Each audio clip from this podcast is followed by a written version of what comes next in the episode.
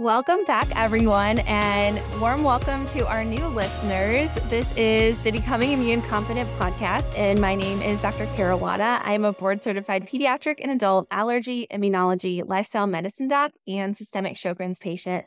And I am so excited to bring you an expert today Dr. Sarah Cohen Solomon is a general pediatrician at Prism Spine and Joint, where she treats kids and teens with hypermobile Ehlers-Danlos syndrome.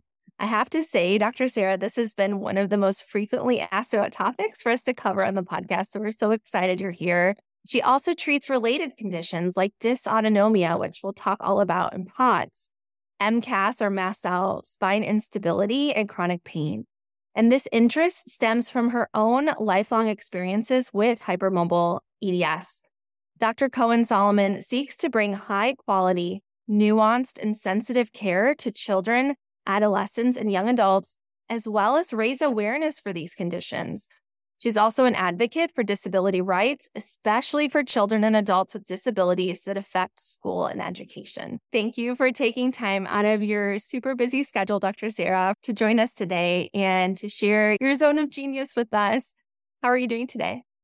I'm great. Thank you. It's so nice to be here. Awesome. Maybe we can start by just sharing how did you find this amazing little niche of medicine?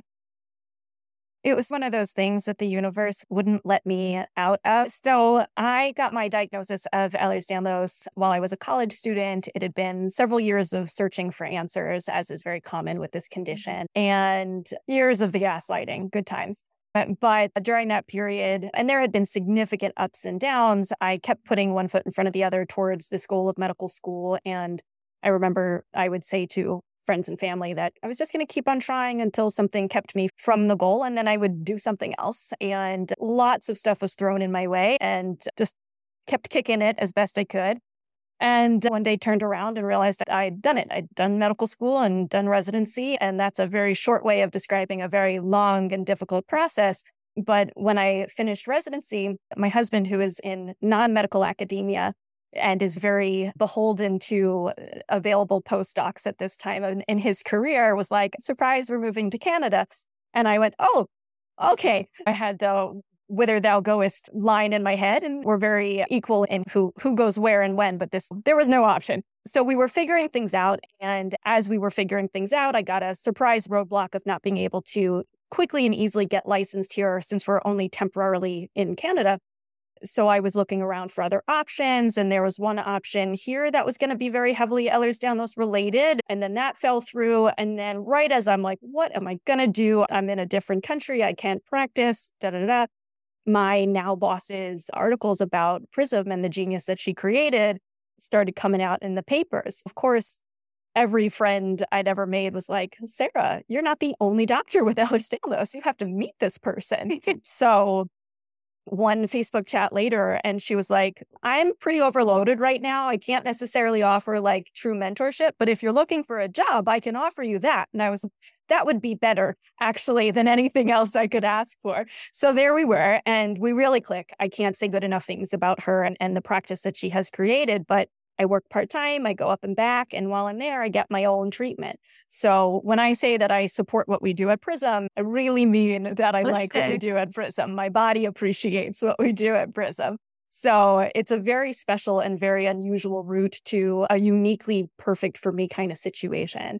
And so I'm their first full time, or I will part. Time, I'm the one who treats pediatrics full time. And I love it. It's really a surprise dream come true in being able to use what I have learned about functioning and thriving in my body to help other people when they get to the desperate point of needing to go outside of the usual system. Because we're one of the types of clinics that hyper specializes and does the two hour appointments and in order to do that, we are unable to accept insurance. And it's painful for all of us. We wish we could, but we cannot give good care within a very broken system of insurance and billing. But on the flip side, we get to spend a very long time getting to know our patients, which I love. And all those years of difficulty on my end means I get to do something really special now. And that's pretty irreplaceable. Long story yeah. short, here I am. And it's very good. It's very good. It is amazing to me, not being someone particularly religious, a little spiritual, right? But like about how sometimes the universe aligns in these really cool ways. That's an awesome story. And I'm glad that things have worked in such a positive light. I hope that continues too. Thank you. Me too. Uh, maybe we can start those who are listening who are not familiar with hypermobile Ehlers-Danlos. We did an episode a couple weeks ago talking about how this population is complex and experiences a lot of gaslighting, but we didn't talk quite as much about who has it, how's it diagnosed, what symptoms are folks experiencing. Yeah. So, to answer the first part, who has it? Anyone can have it. I think right now there's an unfortunate overemphasis on young Caucasian women. And that really does an enormous disservice to people of color in particular, because as you can probably see, I glow in the dark. This is a very classic pale, almost translucent appearance to the skin. And while that's not in the criteria, it's a little bit of like a buzz. You know, if I walk into a room with a patient curious about the diagnosis and I'm like, ooh, she glows in the dark too, suspicious, not a mm-hmm. diagnosis, just a little thing in my head. But that's not the same for people of all various skin colors. And in particular, we don't get a lot of imagery. If you search Google for uh, images to represent what you're looking for in the diagnostic criteria, very few images will come up that are not white. And that's a problem and does a disservice for the diagnostic purpose because it won't always look the same. So, uh, what I usually look for, and admittedly in my practice, uh, people are coming to us after being denied and doing I know this is a trigger term, but doing their own research. And I yeah, genuinely believe that if it weren't for the research that they and their families are doing, uh, I have had genuinely suicidal patients mm-hmm. in waiting for this kind of diagnosis.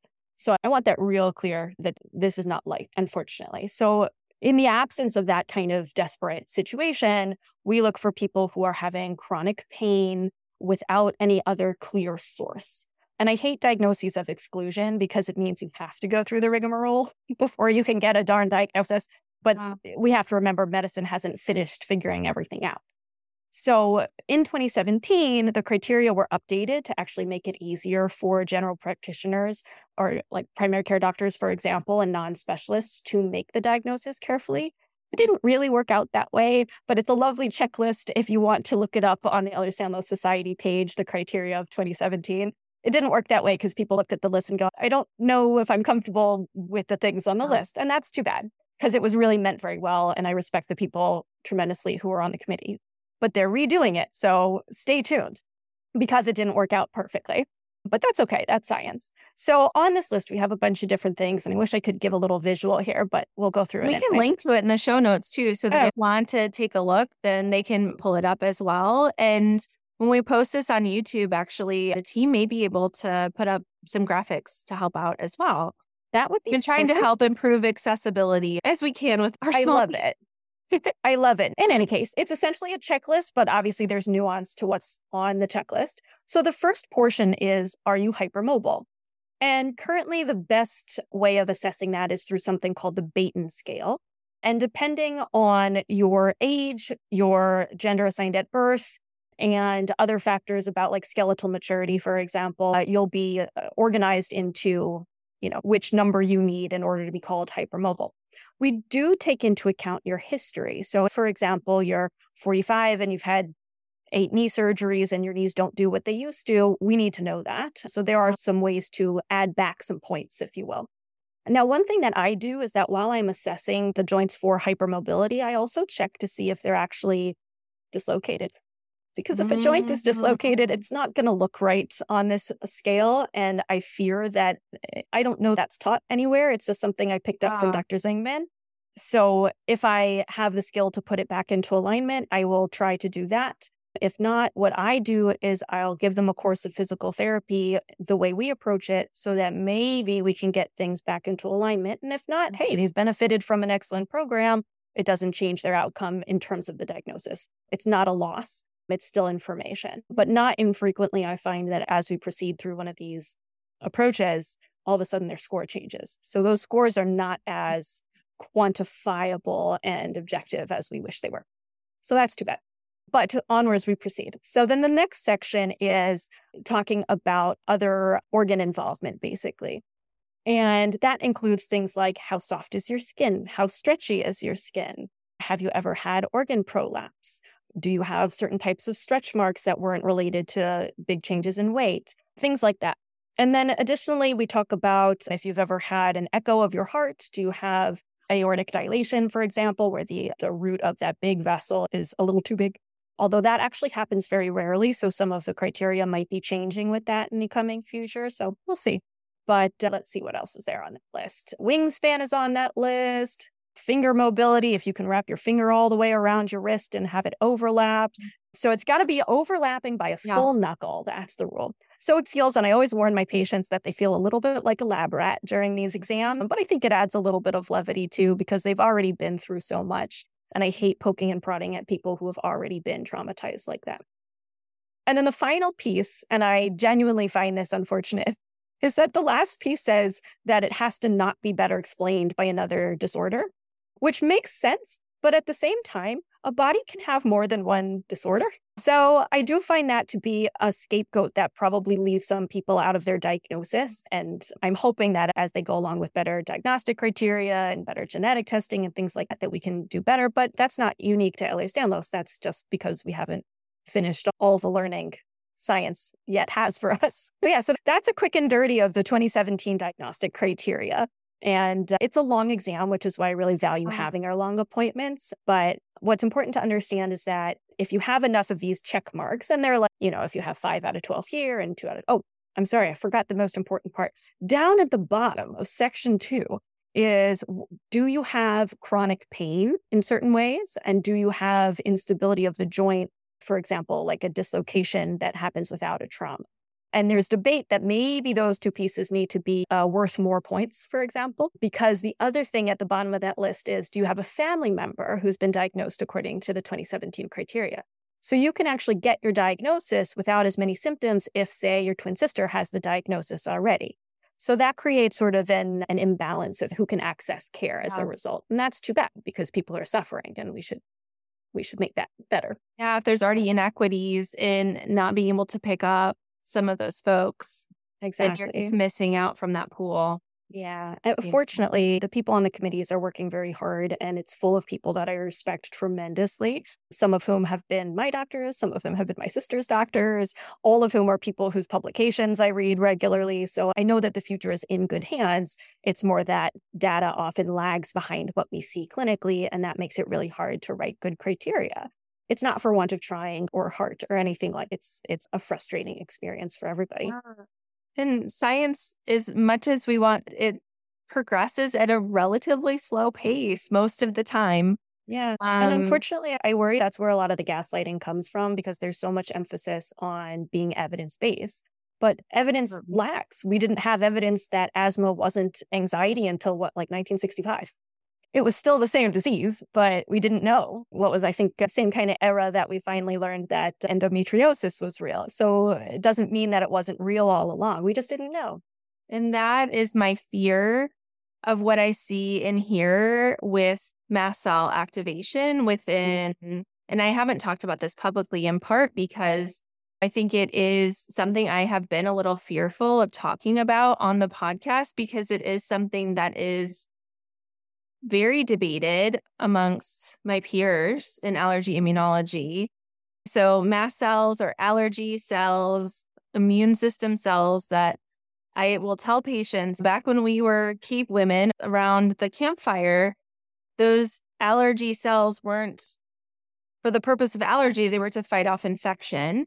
And it's really been in our modern existence that we have attributed the symptoms they create when they are triggered or they essentially pop with allergy, but they can pop for other reasons too, in particular, irritation from particular, sometimes the fabrics on our skin or pollen counts that are too high in someone who is non allergic and other, all sorts of reasons, infections. And we have seen increasingly these cells and another type of traditionally called allergy cells, eosinophils, misbehaving in various ways and in different ways over the last 50 plus years. In particular, a condition called eosinophilic esophagitis didn't exist technically when we were born. And now it's very common. We know quite a bit about it. And so that's where I worry that MCAS, for the most part, occurs in, or we have patients who are coming in who are very often gaslit for the conditions they're coming in. And I think that is adding to the delay in figuring out exactly what is causing their symptoms and how can we best treat them. Yeah, I couldn't agree more. It's so challenging when we're in the unknown. And especially at academic centers, they have a responsibility to be academically and data driven. There's no question about that. But it means that you think you're going to the person who's going to be the best one to diagnose you. And that's not necessarily the person looking into the weird little dark corners of the unknown and the one little case report that might be the answer to everything for you. And that can be really challenging. And we end up ostracizing each other. And, and that stinks because we should be working together to figure out what needs to be done. What a waste of resources. But especially, I know there's some growing literature about whenever we put something into a chart about a patient in terms of what we believe it gets propagated, right? So if I put something remotely biased into a chart that says, hey, this other provider should look into this and be like, eh, I don't think they're telling the truth, or eh, I think they're whatever. Those words that I don't like using, it's going to stay there. People are going to see that. And the next person, try as they might, is going to be biased. And that's its own problem. So it's really hard. These things are really hard. Absolutely. And I think that happens so often. One of our own colleagues wrote recently on Kevin MD about her own experiences of essentially being blacklisted within the healthcare system because she was trying to advocate for her own invisible illness situation she was struggling with. And I think what is extra humbling is when you are already aware of how the system works and you have the education, you have the means and the insurance and the wherewithal and everything, and you still fight against the system so much that it's, well, geez, Louise. Yeah, there's so you mentioned not being religious, but I am. And my family always appreciated there's a particular concept in Jewish law that roughly translates to all the more. So, if a particular rule applies in this normal everyday situation, and then you apply within a holiday situation, all the more so that rule applies. And I just feel, oh gosh, if this is happening to the doctors, the people who yes. can speak the lingo and address the part and all those things that code switching and things like that, that you can recognize, this is my colleague, they know things. And we are still treated like that. I wrote my own article in Kevin MD with over the summer um, to the same effect, where I was like, I am a physician, darn it. Why don't you believe me? And if I get to say that and someone else doesn't have that clout, what do we do? And this is the answer, by the way. We raise our voices, but we do it together so we can't get too individualized because there is backlash and that's terrible. It shouldn't be yeah. that way. Going back to that idea of the outliers and the for maybe more forward thinkers, like we actually have a bias that we teach our medical students about called the Semmelweis effect. To describe this situation, Dr. Semmelweis is the doctor who said, Hey, we should be washing our hands before we deliver a baby since we are in the autopsy suite in between these deliveries. And he was ridiculed to the point where he had a terrible demise of his career and his life pretty shortly thereafter. And unfortunately, we know history has this tendency to repeat itself. It's too true. It's too true. I agree with you. I think it's all in good faith in a sense. Doctors want to be doing a good thing. And I think it's important to remember that even while we discuss these things, because we want good outcomes for our patients. We want to be mm. scientifically based. We don't want to be selling snake oil. Those are good things in theory, you know, but we also don't want to be the one voice that stands out either, because God knows while we get to this point by having the high credentials, we don't get to this point by being true outliers. We managed to write the right essay, not the, hey, I'm an outlier essay. I remember when I was doing, like, when I was applying for residency, my trek through medical school had not been smooth and simple. And I was getting really solid advice on how to do my applications in order to address the things that looked bad on my application. And one of the pieces of advice that I think applies here as well was so sad and yet so important, where I just needed to prove that I could be a workhorse despite my own illness. I needed to prove that and nothing else. And that, oh, my, yes, my story got me some sad points and things like that. But at the end of the day, I'm just inspiring enough that I can assure them that I will be a good worker. And that is a terrible thing to have to tell somebody to write. But I was told that. And when I have mentees, I explain that to them as well. Not because I think it's okay. And I try to be very clear about that. But if the goal is to get what they want, which is the good position, that's the game you have to play. And that applies all the way up through the rest of academic and general medicine because we're all in it together. We can't be the one voice, and some of us have to. So it's really tough. There are no simple solutions here, but our patients are relying on us at the end of the day. And that's where we get places like Prism, just to, to bring it back there. One of my patients recently described it as a haven uh, for Ehlers-Danlos patients. And I was like, yes. And then I told my boss that's how it had been described. She was also, yeah, that was it. And that's right. Um, yeah, it's a safe space, is what it is. Can you share what an evaluation would look like or types of modalities that are used in treating folks with EDS?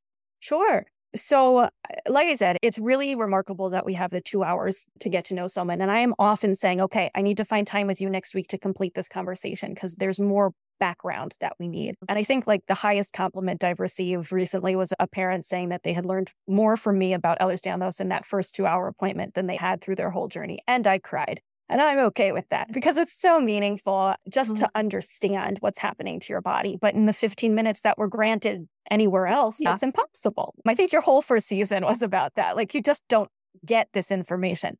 So a lot of what I do is education. Because if you don't know what to expect from your body and you're only learning from peers online, because you have to remember the stuff you're going to see online is about the worst stuff you're going to see not Absolutely. all the stuff you're going to see. No. Yeah. And that's totally fair. And that needs to be said as well. But I always give that little bit of a caveat so that, mm-hmm. especially so that parents know where to understand the boundaries. So I do a lot of education. I will offer interventions like medication, depending on what their their needs are. Some need pain medicine right away. Some are doing all right and don't really want to go there. I will always start with physical therapy.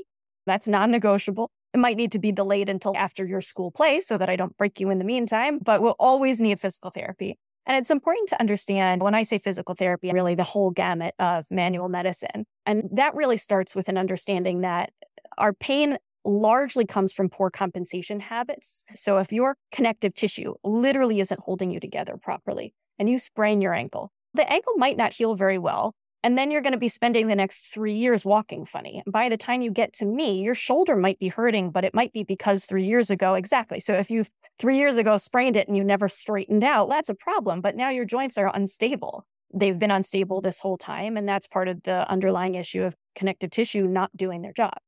So we always start with alignment. And we can't do any sort of strengthening until you're aligned. So we start there and then we stabilize you. And a lot of that has to do with what seems really basic. So, relearning how to breathe. A lot of my patients come in with really severe rib dysfunction. So, their backs hurt and their ribs hurt. And part of it is because the ribs are dislocated.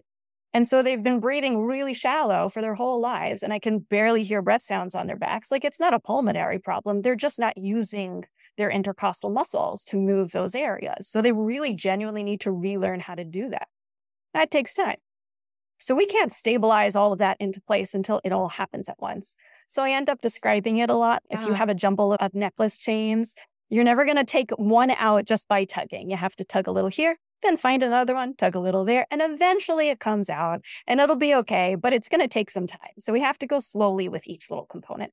So we slowly build up that stamina with the alignment and stabilizing before we start doing strengthening. So our approach does not look the same as standard physical therapy. And physical therapy is trapped in the same problems as the rest of the medical system. Usually it's used, you have an injury, you go in, you know, you get your exercises, you fix the injury because it's been six weeks, so it means it's fixed. So off you go. That does not work with a body like this. So you have to expect that one, I can't fix your tissues at this time. There's no genetic therapy that is going to fix the actual underlying problem. Your connective tissue is the problem, but it can make what happens because of it much, much better. I can make your life better. And that's an important concept that I need to explain to people. So, anyways, so we do our rehab, and that also includes, for example, osteopathic manual manipulation, which a lot of people don't understand and think is really the same as chiropractic medicine and I'm terrible at explaining it, so I'm not even going to try, but it's really important. I try all the time, but essentially it's the way it's used at Prism is very gently using fascia to manipulate your alignment. And again, our Dr. Shah is, is our osteopath and he's beyond magnificent. And he really looks as I do, as we all do, at the whole body. So we're not saying, oh, you're coming in because of shoulder pain. Let me focus on your shoulder. We're looking at all of you because that's what's necessary. Without going into every detail about every role that we have at Prism, we have athletic trainers, we have physical therapists.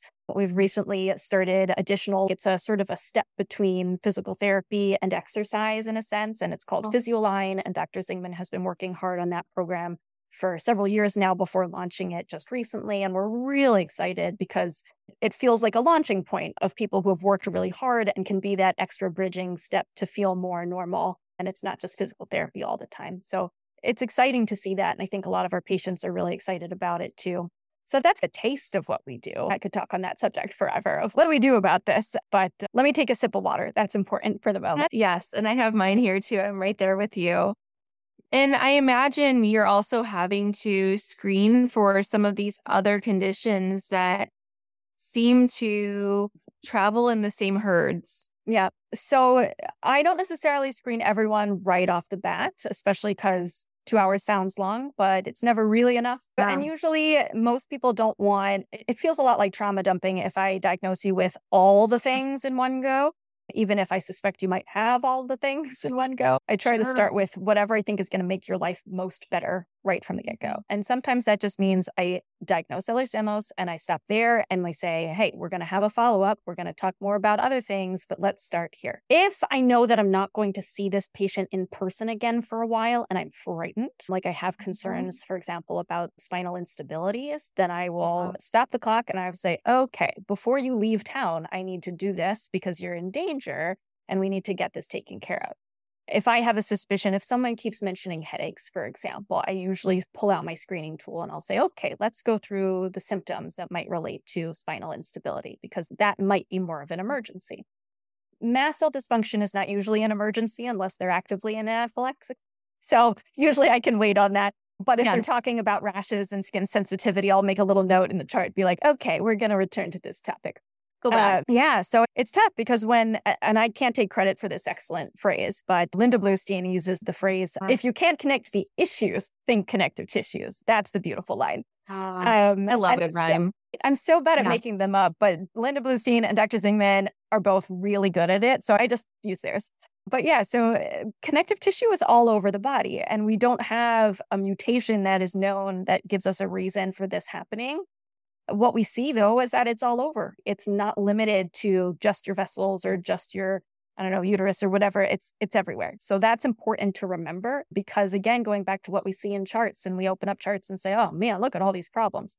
Know, the way the problem lists are written looks like a lot of problems, but it might genuinely be because of one thing that has many aspects. And that's a much better way of looking at it rather than, oh, I have eight diagnoses. No, you have one with eight components. But yeah, so I do make sure that I, I check on everyone gets asked if they have headaches for one thing so that I know to either go back to it or or address it directly. But mast cells, similarly, I'll ask about rashes. That's always in our background patient info and things like that. And we get through a lot of review of systems together. IBS as well, a lot of GI stuff going on. We have a lot of patients with various compression syndromes. So MALS, for example, which stands for median arcuate ligament syndrome, and other syndromes, nutcracker syndrome as well, things that can happen where if you're gut is essentially falling down or moving or shifting for whatever reason, weight loss or connective tissue disorders, what can happen is it can cut off either the nerves or the blood supply and cause tremendous pain in those areas. And that's underappreciated, I think, because it's poorly understood. So we get through a lot. We get through a lot.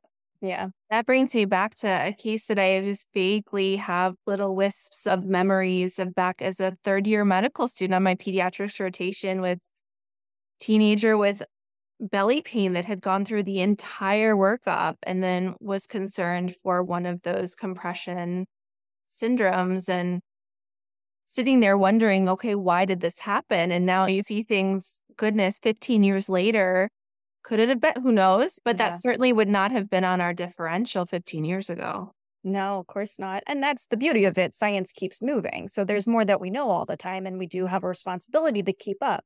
So I'm very blessed as well that a lot of these patients are at a nearby major children's center. So I know that they have access to specialists who I feel comfortable talking to and, and, figuring things out together. And that's really important because I can't do all of it. I am not a neurosurgeon and should not be trusted with that scalpel. It's really important that there are other people to work together. None of us can do this all by ourselves. And that's what's wonderful as well that Prism is expanding, that we have, you know, viewpoints and people who come at it from different ah. angles. So we can do more and more there are still patients who can't come to us and we still want everyone to get good care. Absolutely. And I think, you know, what you're describing there, those phone calls between specialists, those are ways that block by block we can take down those silos that just naturally develop between different specialties and kind of different institutions and things that really even though we are so connected through Zooms and virtual things and everything and through the electronic medical record, it doesn't matter. It really sometimes does take that extra effort and time that coming back to that's really what I struggle with too with my more medically complex patients and those who we believe are have MCAS or similar things going on. It really does take so much time and effort to provide really quality care. Yeah, it's so true. And I think there's something psychological about it too. When you pick up the phone and you talk with your colleague, that colleague is more likely to give you the credit of thinking it through as a team, as opposed to just looking at the notes and going, I don't know what this is about. I'm going to do my own thing. And when we work as thoughtful teams, it's to the benefit of everyone. And I think we're also used to our wind tunnels. That's not the right word. Wind, echo chamber. Echo chamber. Echo yeah. chamber. That's the one. Twitter and all sorts of social media just telling yeah. you what the algorithm knows you want to see we don't get exposed to other opinions and other positions and we lose the artistry of talking through hey i think this but you think that. How can we get to the bottom of what this patient because mm-hmm. neither of us matter. It's not my opinion or your opinion. It's that the patient in front of us is suffering and if we can get together on the phone or on zoom or whatever and have a conversation about it i love those moments when i can make that happen. It's so special and the patient benefits so much that it's irreplaceable and that's what they need and i think I, if we could do more of that, I think our patients would really infinitely benefit from it by opening minds and being a team that way. So Absolutely. that was my wish.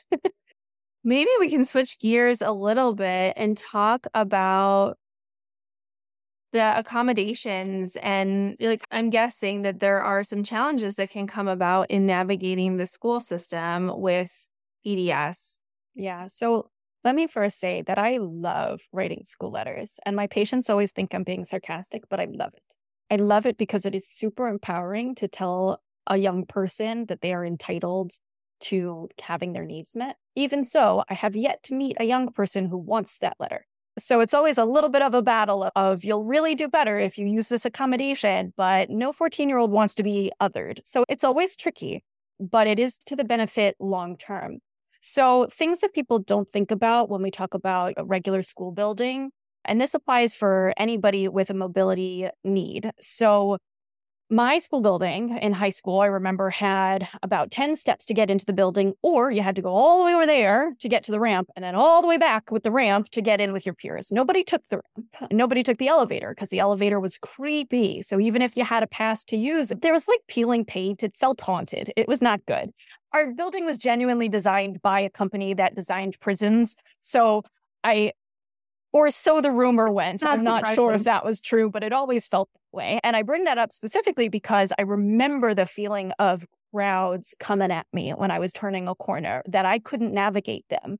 Because if I'm stuck between two people, I could genuinely dislocate a shoulder, which sounds absurd, but it's true. So uh, navigating very crowded hallways is genuinely dangerous. Now, not everybody needs to avoid them just because they have the Ehlers-Danlos diagnosis, but it's still really useful for these patients to, for example, be permitted to leave class five minutes early or have a permanent late pass so that they're not rushing through and forced into those very difficult corners. If you have stairs, and I've heard very weird stories of buildings with like stairs to one area, but not another area, or rather uh, like a ramp to one area, but then another one was just forgotten. It's really strange what people come up with for buildings.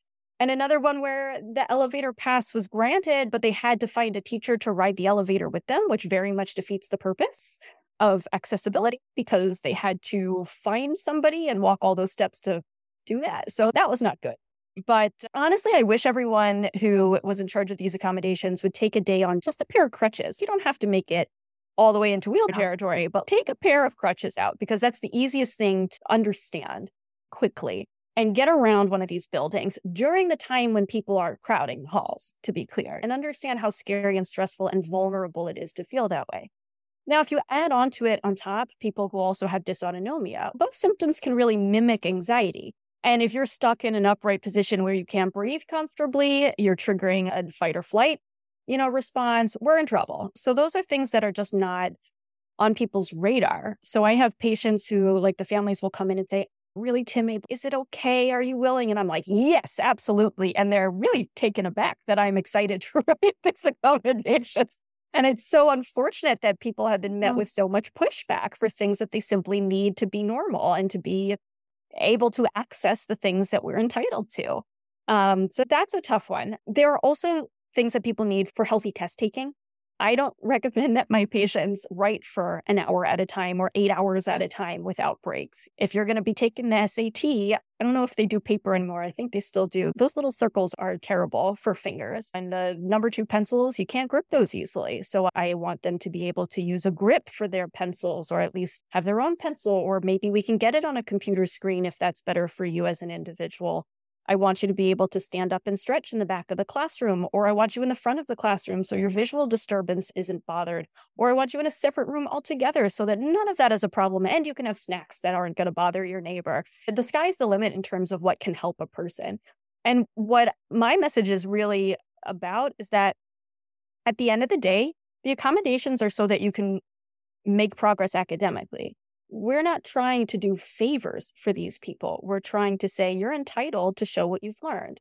And so I get really fussy about the pushback because at the end of the day, the exam is about did you learn the material? It's not do you know how to do bubbles? I want to see your academic progress. And there's so much emphasis on whether someone can achieve the way it's laid out in front of them that it really takes away from what the real point of education is. And I think it's important to plug here as well that college admission tests and medical school admission tests were created to keep minorities out. So I have a real problem with finding ways to make the test taking possible. And I'd really rather we, I'll just use the word dismantle, the system that is actually creating the barrier. Because again, we have to keep our eye on what the real goal is, the real issue. And the issue is, I want my patients to thrive academically. They can't do that if they're not healthy, and they can't do that if they have barriers that we get the line like, oh, if I did this for one person, I'd have to do it for everyone. And I say, okay, do it for everyone. That'd be great.